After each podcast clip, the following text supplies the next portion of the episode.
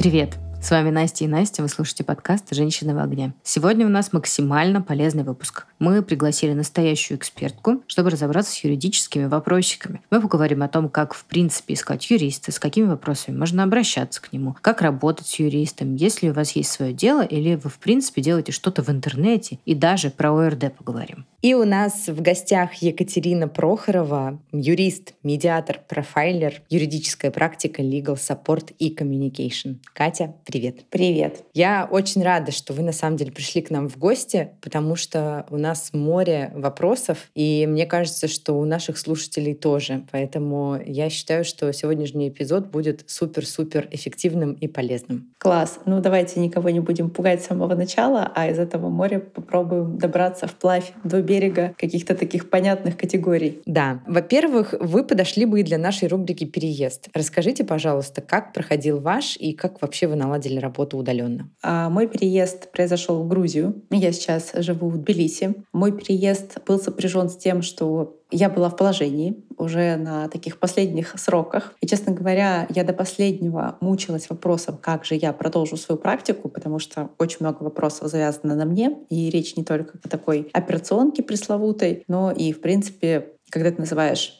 юридическую практику, компанию своим именем. Обычно клиенты всегда приходят к тебе на твое имя, хотят разговаривать с тобой. Очень многие никого другого видеть не желают. Так вот, я для себя еще не решила, как я буду работать, в принципе, в декрете, совмещать две роли, потому что это был первый ребенок. И наложился переезд, да, еще один стресс. Как не рекомендую делать психологи, не совмещайте три стресса в один период времени. Но вот все как-то наложилось. В общем, рожать мне пришлось э, в Грузии. Это просто эфирически классный, забавный опыт о том, что все нужно отпустить. Есть хачапури, и тебя не будут взвешивать. Но это еще для, еще для отдельного эпизода, да, разговор. Это точно. Мне, причем это очень интересно, потому что наши слушатели знают, что я переехала беременная в Турцию, и я рожала в Турции. Поэтому мне особенно это близко ну, философия, потому что явно у турков и у грузин что-то есть такое похожее, что да, наслаждайся.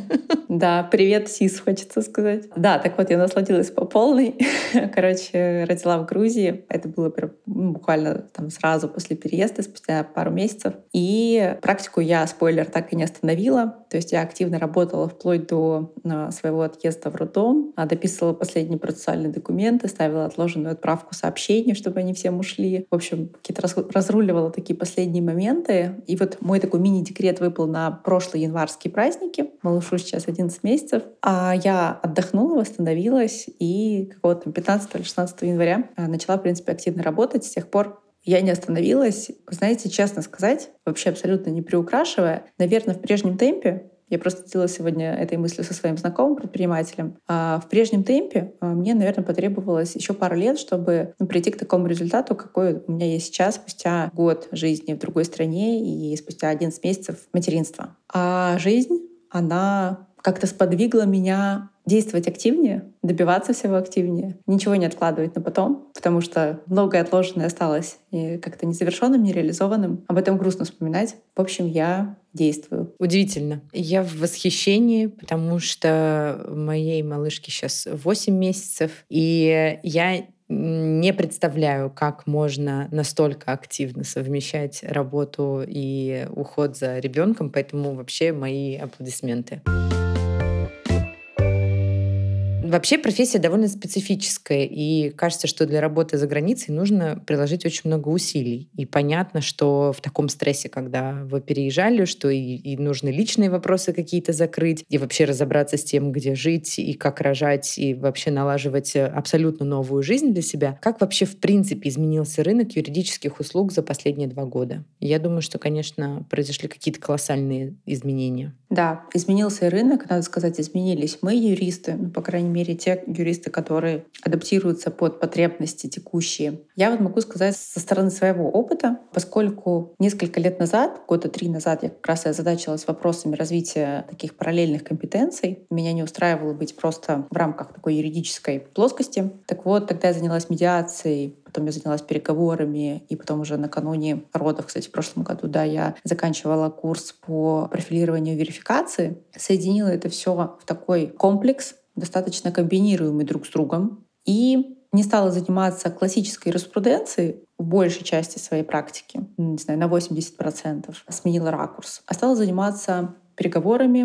помощью в построении партнерства, помощью с выходом из партнерства, такими вопросами, которые, в принципе, интернациональны, которые не привязаны к одной конкретной юрисдикции, ну, либо если привязаны, то с этим тоже можно работать, и которые больше про переговоры, про коммуникацию. Ну, такие истории. Они у меня сейчас занимают большее количество времени. Мне безумно нравятся эти проекты. Я в них чувствую себя очень живо, очень как-то так динамично, интересно. Ну, безусловно, остались клиенты из разных стран, мы их тоже сопровождаем, ведем судебные дела, занимаемся там, претензионной работой, договорное направление у нас очень развито. Контракт тоже мы готовим для разных стран, для разных клиентов, для разных проектов, благо сейчас онлайн проекты растут и развиваются, с ними тоже очень интересно работать. Поэтому все как-то пришлось во благо, все пришлось очень вовремя, очень к месту. Я так понимаю, пандемия вообще все ускорила. То есть если раньше сильно все давили как-то на офлайн работу, на офлайн офлайн документооборот, на физические встречи. Сейчас э, все перешло в онлайн. Мы все предпочитаем видеозвонки личным встречам, потому что это сильно сокращает наше время. И, конечно, это сократило границы, в том числе между государствами, потому что неважно, где ты находишься,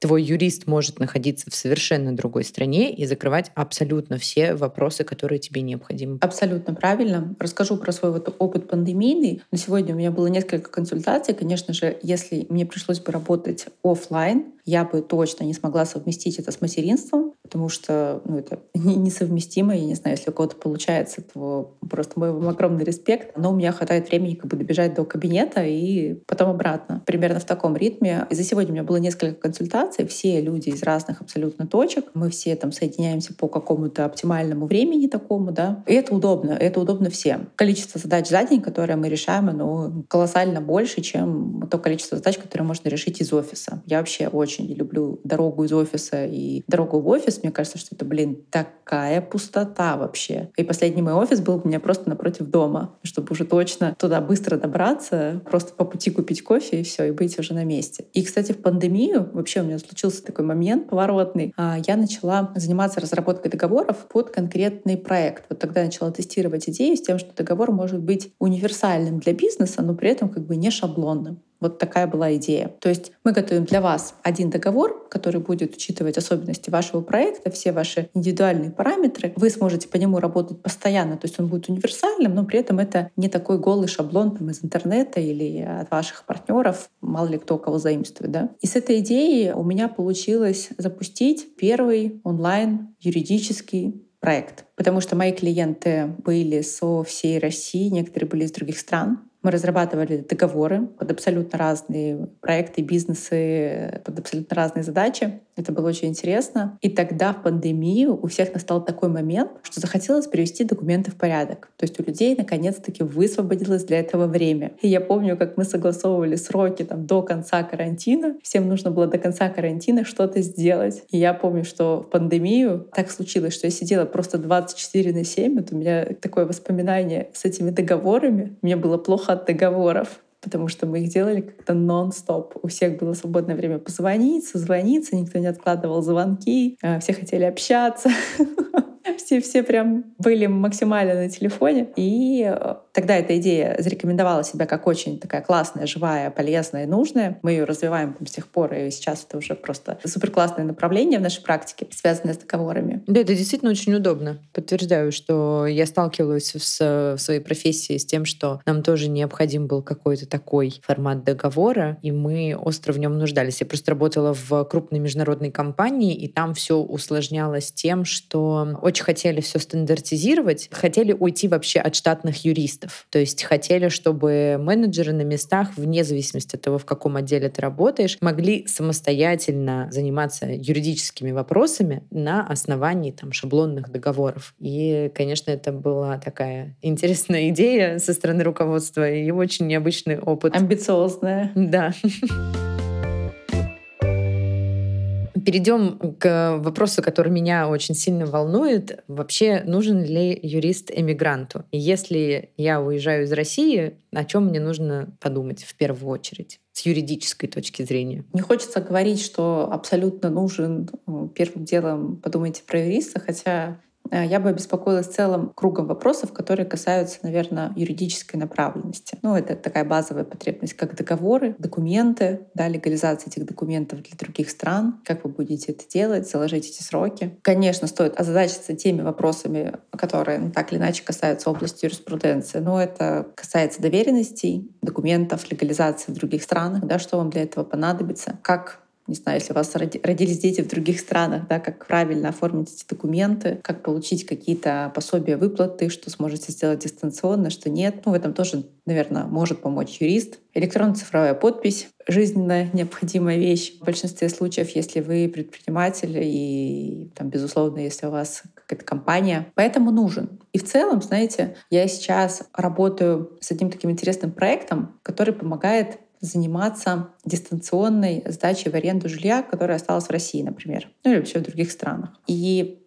сначала этот проект обходился без юриста, но казалось бы, да, там, мы же, когда сдаем квартиру в аренду, там, находясь физически в месте, где сдаем эту квартиру, ну, не часто привлекаем юриста. У всех там есть какой-то стандартный договор, есть там, риэлтор, агент. Все как-то понимают этот объем работы. А тут все дистанционно находятся. И есть большой круг вопросов, которые нужно перепроверить, подстраховать, сделать все правильно. я просто наблюдаю, а вовлечена вот в этот процесс сдачи в аренду недвижимости с большим объемом страхов, рисков, которые возникают, когда вы находитесь на какой-то дистанции друг от друга. Поэтому я искренне понимаю, что когда вы уезжаете и вы находитесь в другом месте, то вот эта важность вашего присутствия, она может быть компенсирована тем, что вы юридически, например, более подготовлены, более подкованы. Это вас и успокоит, и даст уверенности, и даст какое-то правильное такое представление о том, как можно решить вашу задачу. Ой, это правда, потому что вот все, что было перечислено, это все можно применить ко мне. Я не так хорошо юридически подготовилась к своему переезду, поэтому меня ждала консульская запись э, через очень много месяцев на того, чтобы сделать доверенность. И, честно говоря, я ужаснулась, когда я увидела, как эта доверенность выглядит, подготовленная консульством. Просто листок А4 распечатанный, как бы там подписи, заверенная консулом, и все. Ну, то есть как-то ты привык к более официальным юридическим документам, в России. Плюс э, тоже все эти сдачи квартиры. Ой, в общем, я подтверждаю, что действительно сильно спокойнее, когда есть какой-то человек, который тебе может помочь в этом разобраться. А сейчас еще столько, на самом деле, возникает вопросов с удаленным договором. Как это все юридически правильно оформить, если вы не предприниматель, например, а вы наемный работник? Что конкретно должно быть прописано в удаленном договоре? Там местонахождение, место работы. Тоже сейчас большой вопрос, который вызывал между даже нашими друзьями большое количество споров. Выплаты 2 НДФЛ. Тоже как бы, когда ты уже резидент, не резидент. Мне кажется, в этом случае реально только хороший юрист может помочь разобраться вообще, что и как, потому что мы обращались к юристам просто просто чтобы разобраться в том, что написано в законе. Для того, чтобы понять вообще, мы нарушаем что-то или не нарушаем, все ли мы делаем правильно. И тут столько тонкостей. Ну и, здесь еще хороший бухгалтер хороший бухгалтер точно в этом поможет, потому что я сама в вопросах налогообложения консультируюсь со своим партнером-бухгалтером. А, честно говоря, не работаю с этим направлением постоянно, боюсь что-то упустить. Там очень много изменений постоянных происходит, это правда. Там нужно держать руку на пульсе прям постоянно. Да, там такая динамичная история. Но возвращаясь чуть-чуть назад про дистанционный договор, тоже могу это проиллюстрировать э, на примере своего кейса. Айтишники, да, ни для кого не секрет, у многих дистанционные договоры. При этом по ТК Ребята разъехались, работают в других странах, при этом у них, знаете, дистанционные договоры года так с 2021-2022, то есть, ну вот когда эту форму, в принципе, легализовали. И три случая за последний, наверное, квартал примерно, когда их стали принудительно увольнять. То есть Э, заставлять написать заявление на увольнение, поскольку иначе HR им дают такую альтернативу, мы увольняем вас по статье, а вы не там находитесь по месту присутствия организации и все прочее. Ну, там, правда, есть нюансы. Они работают в телекоммуникационных компаниях. Они имеют, короче, доступ к тем данным, которым э, нельзя иметь доступ, находясь э, за границей. Вот если совсем такими простыми словами. Я стала разбираться с этими ситуациями, поскольку я, в принципе, люблю разбираться с ситуациями, где нужно либо подготовить к переговорам, либо провести переговоры, как-то поспособствовать справедливому, мирному решению. А здесь явно вектор был не очень справедливый. Так вот, я создала такой прецедент, по которому этих ребят не стали не только увольнять, но и с ними заключили соглашение о прекращении трудовых отношений по соглашению сторон с выплатой компенсационной в несколько окладов. У кого-то были несколько окладов, у кого-то были фиксированные суммы, которые они проговорили э, и согласовали. Ну, естественно, это все там неотгуленный отпуск, э, премии, бонусы, все, что там причитается и так далее. И здесь надо понимать, что если ваш трудовой договор дистанционный, он был заключен раньше, чем появились какие-либо запреты, какие-либо приказы, вы уже в таком формате работали. Если э, к вам сразу же после появления этих приказов не пришли требования от работодателя вернуться, поменять локацию, как-то ограничили доступ к данным, которые касаются вашей работы. Так вот, если этого ничего не произошло, и вы работаете как работали, то, конечно же, никакого увольнения в связи с тем, что вы что-то нарушаете, быть не может. Но работодатели, я так понимаю, борются за свои средства по-разному и делают вот так. Ну и за незнание, я думаю, тоже борются. То есть очень часто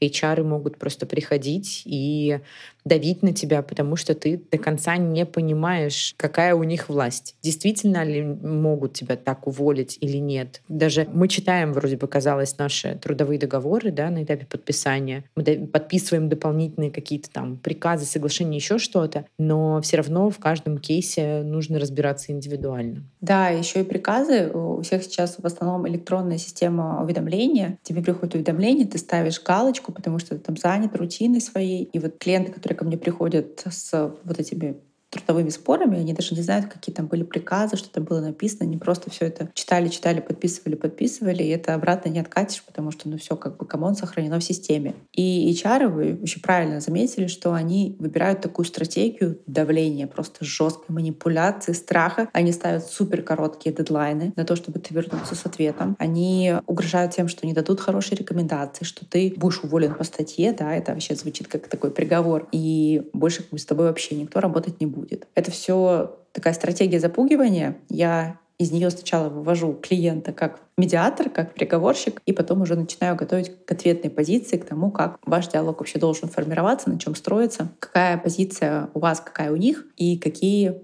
есть последствия тоже для обеих сторон. А как это происходит вообще это как в фильмах, я не знаю, вы подключаетесь на видеозвонок и говорите «Здравствуйте, я представляю своего клиента» и начинаете за него говорить, или вы готовите клиента к этой встрече, вы сами туда не приходите, и человек просто, зная свои права и свои обязанности, может сам за себя постоять условно перед тем же HR и своим руководителем? А, да, зависит от человека насколько он вообще готов демонстрировать тот факт, что он с кем-то консультируется. Не все готовы говорить, что за его спиной стоит юрист. Это я уже поняла. Даже не буду сдаваться в подробности, почему так. Так просто есть. Кому-то хорошо, кому-то нет. Ну да, я бы, кстати, наверное, я не из тех людей, которые пришли бы и начали бы козырять тем, что да я с юристами. Ну как-то это, это звучит достаточно угрожающе. То есть мне было бы приятно быть юридически подкованной, знать свои права, знать свои обязанности, знать, где лазейки у HR и у моего руководителя, на что они действительно могут надавить и где я могу прогореть, а где я сильна. И вот так мне, конечно, тоже было бы комфортнее. Ну вот, да, видите, у каждого такой свой комфортный подход. Поэтому я вот точно его менять не хочу. Работаю в двух форматах. Я либо готовлю к переговорам. Есть такая универсальная классическая гарвардская таблица переговоров. Там мы определяем тему, там мы определяем круг вопросов. Все это, знаете, может выглядеть в живом диалоге достаточно символично, но при этом, если у тебя будет перед глазами такая структура понятная, по которой вы уже прошлись, это позволяет быть в конве такого заданного диалога. Это позволяет не куда-то не утекать, это позволяет не уводить, не уходить, держаться плана. Короче, такая полезная штука. Вот по ней я готовлю человека к переговорам, к участию. Вопросы повестки, да, и здесь мы определяем обязательно, какие диапазоны предложения мы готовы рассматривать. Есть переменные составляющие, которыми можно меняться, которые можно обменивать, которые можно там с партнерами по переговорам на что-то поменять в качестве бонусов. А есть такие достаточно строгие, жесткие вещи, на которых точно мы стоим, да, которые для нас важны. Не в силу принципа, здесь не должно быть какого-то такого упрямства, безумства. Они важны рационально. То есть если мы говорим о сумме, то есть она должна быть обоснованной, она должна быть такой, которую сможет выплатить э, ваш работодатель, ваш партнер. При этом это не будет для него не знаю, там убийственно много, или мы его поставим в такое положение, что он не сможет ничего сделать, вот только как бы выплатить, не знаю, там, буквально сняв там, последние штаны. Нет, такого не должно быть. Все должно быть очень уважительно, демократично, но при этом с учетом интересов. Вот, наверное, такой подход. Переключимся немножко на другую тему. Очень сейчас бушует во всех вообще пабликах, э, везде-везде информация о новых законах. И у меня такой, как у человека, у которого есть свой телеграм-канал, кстати, подписывайтесь, пожалуйста, «Женщины в огне». Так вот, как поступить, если ты хочешь сделать рекламу в своем маленьком блоге? Я так понимаю, что сейчас есть определенные «но». Да, сейчас есть определенные «но-но-но». Стоят эти но дорого. Дорого для всех, и для рекламодателя, и для рекламы-распространителя. Давайте коротко расскажем, о чем вообще речь. Да-да-да. Мы говорим про закон о рекламе. Если вы о нем не слышали, значит, вы не автор телеграм-канала, и вы ничего не предлагаете к распространению. А все остальные видели, да, вот этот ERIT токен, пометка реклама, ИНН ОГРН, ООО, ИП, чье это, кого это. И, в принципе, наблюдаю так, что многие негативно реагируют, в принципе, на рекламные интеграции, хотя почему бы и нет, это всегда было, да, просто не было с такой пометкой. Я работаю с некоторыми медиа, работаю с ОРД, то есть маркируем, токенизируем с 1 сентября, делаем договоры, это очень как-то сложно, на самом деле. Сложно не потому, что это сложно а, интеллектуально, а потому что это технически просто похожа на какую-то огромную э, волокиту, которая еще и ведет себя как снежный ком, потому что ты отчитываешься за сентябрь, за октябрь, за ноябрь. Сколько у тебя висит эта реклама, столько ты и отчитываешься. Смысла в этом нет, да, ничего менять нельзя. Кто-то из рекламодателей просто тупо менеджер пропадает, увольняется, уходит, как мы уже успели за этим понаблюдать. Акт тебе не присылает, ты не знаешь, что делать, куда тебе бежать со своей статистикой. Суть в том, что пока висит рекламный пост, ты обязан отчитываться о просмотрах, да, о статистике, которая у тебя есть по данному посту, ты должен отчитываться государственным организациям. Да, да, ты через вот этого оператора ОРТ через оператора, там 7 операторов, подаешь данные. Если ты токенизировал, если ты присваивал ERIT код, соответственно, если ты регистрировал графику или текст, или текстографику, или там любую другую свою рекламную интеграцию, то ты отчитываешься за период по статистике, сколько это было просмотров и все прочее. Соответственно, ты еще подгружаешь акты, как это коррелируется с суммой услуг. Там есть несколько вариантов за показ, за клик, там, за какое-то другое действие. Это все нужно высчитывать, делать разлокацию, если у вас в акте разные услуги. И это должно быть ежемесячно. Да, это должно быть ежемесячно по каждой рекламной интеграции. Только представьте, если у вас 5 рекламных интеграций, например, в сентябре, 5 в октябре, 5 в ноябре, да, то а, сколько документов вы сдадите в декабре? Я а. что-то еще слышала про ОРД, про такую систему, что, грубо говоря, ты продаешь э, рекламный пост, например, за 5000 рублей, он э, собирает у тебя просмотры, естественно, он будет по мере того, как он висит, он будет собирать просмотры. И если, например, пост не удаляется, он там висит несколько лет, то в конце концов ты заплатишь налогов больше, чем тебе заплатили за этот рекламный пост по факту. Да, я думаю, что мы про э, новости из одного телеграм-канала говорим. Там вообще такая история, что ОРД которые, в принципе, посредники, да, и их ограниченное количество, и ты вроде как бы не можешь особо там между ними выбирать, они сделали свои услуги платными, и все буквально оказываются в крайне неудобном положении, они должны эти услуги оплачивать. Причем нужно сказать, что все подключились к этим УРД, когда они работали без тарификации. То есть они не брали тогда стоимость за свои услуги. Короче, все подключились, начали работать, и сейчас вот один из операторов действительно предлагает стоимость услуг 1% от стоимости да, рекламы. Это будет ну, точно дорого. И если у тебя рекламная интеграция висит там несколько месяцев, я даже не говорю про года, то это становится просто нерентабельно учитывая, что, в принципе, затраты на то, чтобы разместить теперь рекламу, несут все, потому что если это прям такая, знаете, отдельная функция в твоем блоге даже, то наверняка вы в конце концов наймете технического специалиста, который будет этим заниматься. Все как бы ведет к удорожанию, и еще и УРД хотят почему-то на тебе заработать. Очень такая странная история, непонятная. Рентабельность здесь вообще под большим вопросом. В итоге как бы цель была стандартизировать и какой-то контроль ввести в все то, что происходит в телеграм каналах, а приводит это только к тому, что назревает негатив, начинается еще больше утаивание рекламы, завуалированная подача, еще что-то. Кажется, что люди столкнулись с большими сложностями, и просто сейчас голь на выдумку хитра, все будут э, вдумывать, как подать по-другому для того, чтобы не делать это через УРД. Я хочу сказать с точки зрения человека, который работает с этим процессом буквально с сентября, чтобы это не выглядело как антиреклама или такая безосновательная критика. Закон и, в принципе, система, которая предусмотрена текущим нормативным актом, она выглядит сыровато и неудобно. Много моментов таких достаточно пробельных. То есть мы до конца не понимаем, там, в случае, например, размещения рекламы за показ,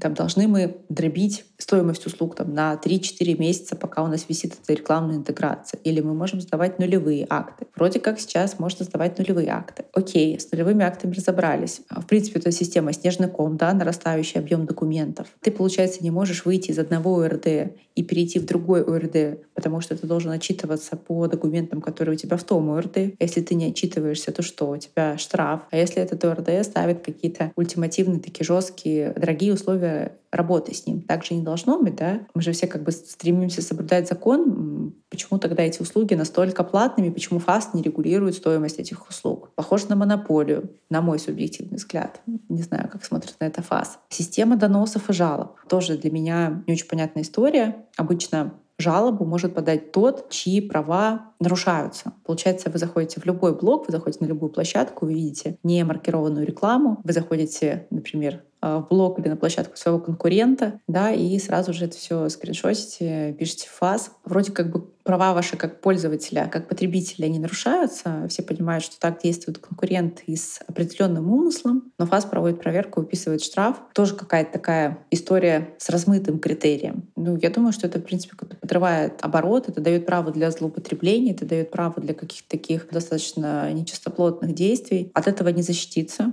Ну, однозначно сейчас э, все могут чуть-чуть э, прокосячиться с этой рекламой, да, у всех процесс настраивается, все как-то тестируют эту функцию, но вот э, штраф уже достаточно там реальный получают.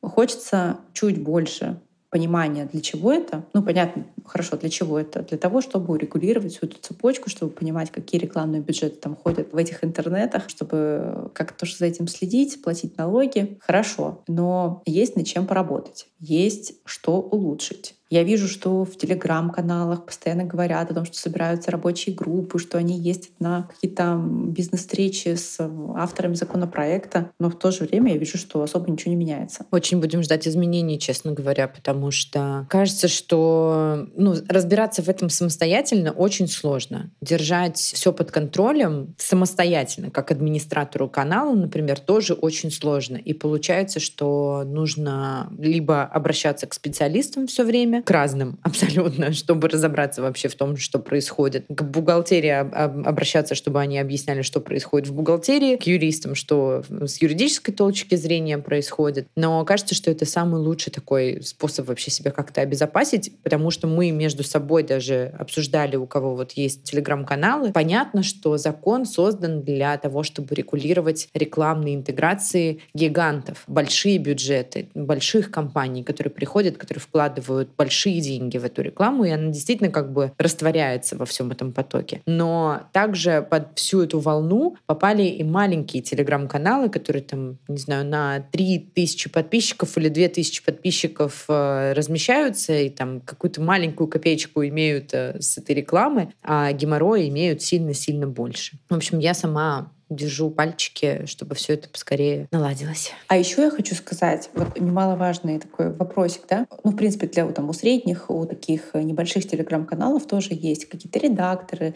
там, не знаю, специалисты по контенту, СММ-специалисты, да, в других э, социальных сетях. И я бы сейчас точно не оставляла весь контент и всю возможность размещения вот только за этими специалистами, потому что если вы администратор этого телеграм-канала, если на вас там все завязано, к вам все привязано, то ответственность будете нести вы вы. Я рекомендую сейчас не только владельцам рекламных площадок или тем, кто хочет сделать рекламные интеграции, ходить вот за этими консультациями там, к юристу и к бухгалтеру, допустим, а еще и приводить своих маркетологов, своих СММщиков, своих редакторов, которые непосредственно работают с текстом, которые это выкладывают, которые должны знать, какие вот стоп-слова призывные есть, чем мы пользуемся, чем мы не пользуемся. Потому что вот последний был приказ ФАСа, где пишут, постоянно пишут о том, как будет отличаться реклама от информации, и в очередной раз написали, что это будет на усмотрение это будет с точки зрения лексики, это будет с точки зрения каких-то словесных форм. То есть это все будет настолько индивидуально, и эти словесные формы лучше скорректировать чуть-чуть до, чем в этом будет разбираться фаз. Потому что мы уже понимаем, какие есть призывы к покупке, что, например, не нужно использовать, если вы не хотите маркировать контент, или это не реклама. Ну, короче, чтобы вот ничего не перемешалось, ходите на такие встречи с юристами, пожалуйста, не одни. Пусть ваша команда тоже будет в курсе. Это очень важно. Ой, да, я как человек, который очень много лет проработал в маркетинге, могу сказать, что ходить на встречи с юристами вообще очень полезно. Я бегала к нашему главному юристу буквально каждый день в кабинет для того, чтобы задавать какие-то вопросы и ну, дальше спускаться запускать их своей команде, чтобы точно все было правильно, чтобы к нам никто никогда не подкопался.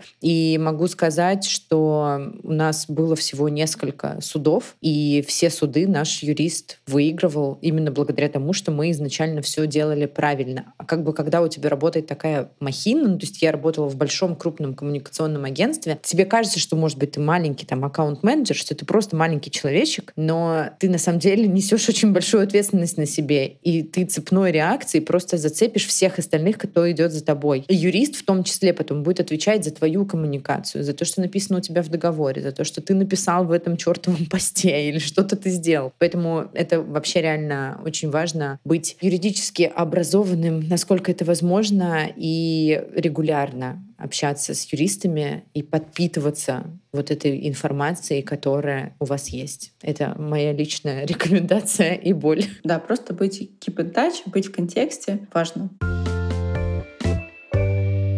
И вот у меня в связи с этим всем последний вопрос. Как найти хорошего и правильного юриста для решения своего вопроса? Мне буквально недавно моя подружка присылала такой опросник. Ее сестра учится на юриста, и, в общем, они решили задаться вопросом вообще, как люди ищут юриста. На открытых каких-то площадках, по рекомендациям знакомым, по отзывам в интернете, по рекламам в блогах, еще где-то. И я действительно, проходя этот опрос, задумалась, а к кому бы я пошла? Кому я вообще доверяю, каким образом сделать вот этот выбор, на что обратить внимание, как понять, что юрист хороший, или понять, что он наоборот плохой. Какие вот, может быть, какие-то звоночки есть о том, что от этого юриста лучше бежать, что вот юрист какие плохие советы может давать на первой встрече. Я набросила, конечно, очень много вопросов, но я думаю, вы поняли, о чем я говорю. Вопрос в том, как найти хорошего юриста.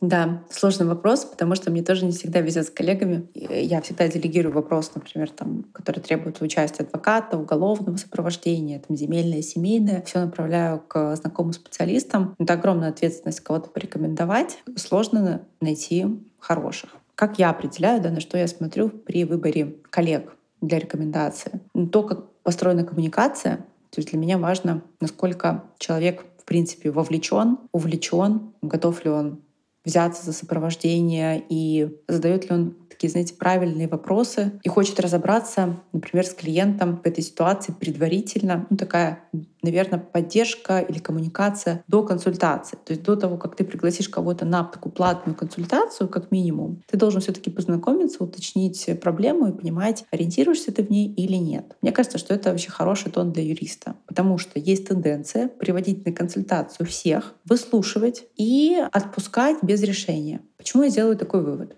Потому что мне пишут в блог люди о том, что они хотят попасть на бесплатную консультацию. Или они, в принципе, хотят попасть на консультацию, спрашивают, сколько она стоит. Я говорю, сколько она стоит. А они говорят, что я уже заплатил юристу другому, он мне не помог, поэтому я платить не хочу, но хочу консультацию. Я не хочу искупать грехи своих коллег. Ну, это такая странная да, постановка вопросов, но для себя я делаю галочку, делаю галочку, что человек как бы заплатил деньги и не получил никакого решения. Такое бывает. От своих знакомых я тоже слышу такие аналогичные истории, что вроде как вы пришли познакомиться, и ты сначала вносишь предоплату, а на консультации разбираетесь вообще, какой вопрос, э, о чем речь, и тебе говорят, ну вот, как бы, сори, я в этом особо не силен. Мне кажется, что это некрасиво, неэтично, непрофессионально, потому что юрист — это такая профессия помогающая и человек ориентированная. А поэтому интересы человека нужно все таки учитывать. И если ты понимаешь, что он ему придется идти дальше, да, то как-то не очень круто брать с него деньги.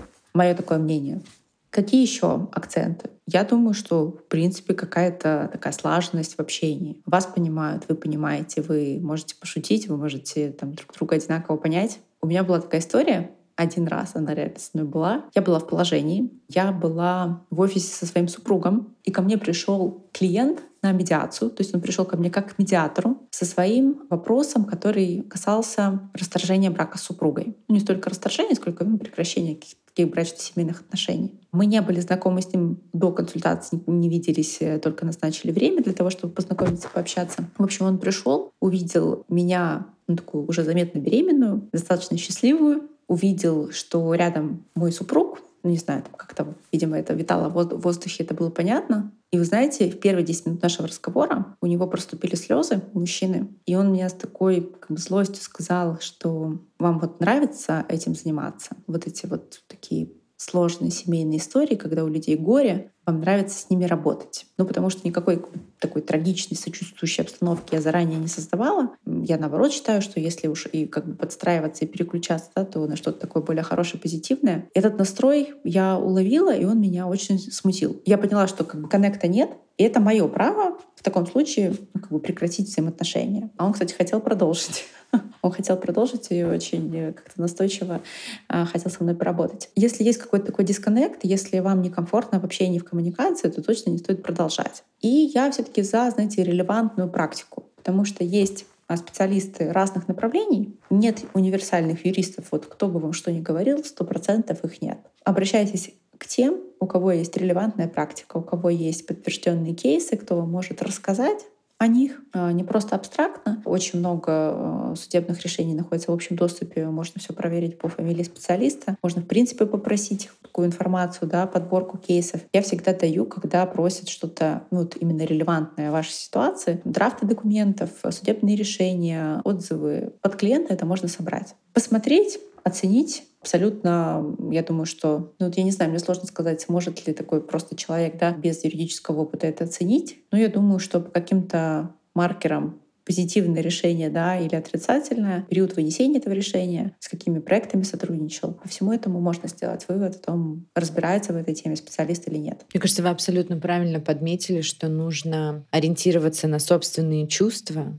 при выборе человека, с которым ты планируешь работать. Потому что юрист это действительно большой помощник, но это большой партнер, которому ты должен доверять. Если ты обращаешься к человеку за помощью, ты должен доверять его компетенциям, ты должен доверять его профессионализму и тому, что он тебе не навредит а он тебе поможет решить тот вопрос, который тебе необходимо решить. Неважно, это какой-то земельный спор, это бракоразводный процесс или это консультация для того, чтобы правильно уволиться или, наоборот, не потерять работу или разместить рекламу в блоге. Мне кажется, что тут действительно важно, чтобы вот сразу случился этот матч, тот самый. Да, блин, еще важный, важный пункт. Представляете, мне вчера написала клиент, девушка, мы договаривались о сотрудничестве, и она попросила в договор включить формулировку о том, что я не буду сотрудничать с теми, с кем, ну, с ее клиентами, которые будут обращаться к ней с претензиями. Речь идет об онлайн-проекте, когда ты готовишь документы, когда ты, там, не знаю, выступаешь спикером да, на определенном проекте, к тебе могут обратиться участники этого курса как к юристу для того, чтобы сделать, например, возврат за этот курс. Мне всегда казалось, что это находится в каком-то поле такой этики, нормы, вообще морали, нравственности. Ты не работаешь, ну как-то есть да, приоритет там, клиентов, когда он к тебе попал. Если он к тебе попал, ты не работаешь с его оппонентами. Ничего сложного. Но она написала, что встречаются такие случаи, ей там ее партнеры-блогеры рассказывают, коллеги-блогеры, что юристы создают документы, потом работают с возвратами по этим же документам, то есть они изначально закладывают в эти документы какие-то инструменты для того, чтобы этот возврат можно было реализовать. Никто же не перепроверяет за, за юристами документы. Правда? Правда же? А это, оказывается, такая да, штука небезопасная. Поэтому я рекомендую с юристами работать тоже по договору. Договор включать обязательно сведения о том, что конфиденциальная информация, да, которой вы обмениваетесь, о том, что юрист не будет работать с вашими оппонентами или там, во вред вам, не знаю, там, в период сотрудничества или там, в течение какого-то времени, например, после прекращения даже договора, это можно зафиксировать. Сроки оказания услуг, да, также стоимость. Обязательно обращайте, грешат таким коллеги, а, стоимость от